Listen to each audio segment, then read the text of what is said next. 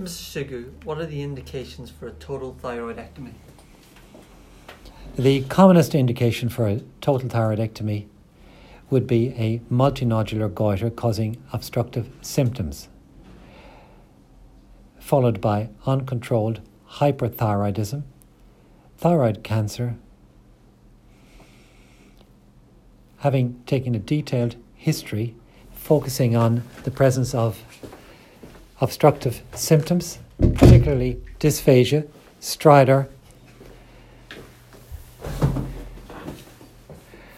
difficulty when lying flat. We would then evaluate the patient's symptoms, although symptoms of hypo and hyperthyroidism are not that relevant.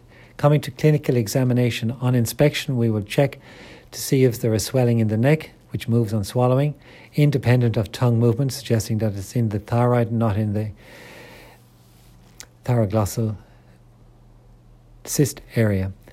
We would also examine for obstructive symptoms using a Pemberton's test. We would examine the oropharynx. And finally, we would look at the cervical and supraclavicular lymph node groups. At the end of the examination, we would evaluate for eye signs. We would follow this with investigations which would include simple blood tests, particularly the TSH, looking for overt subclinical hypo or hyperthyroidism.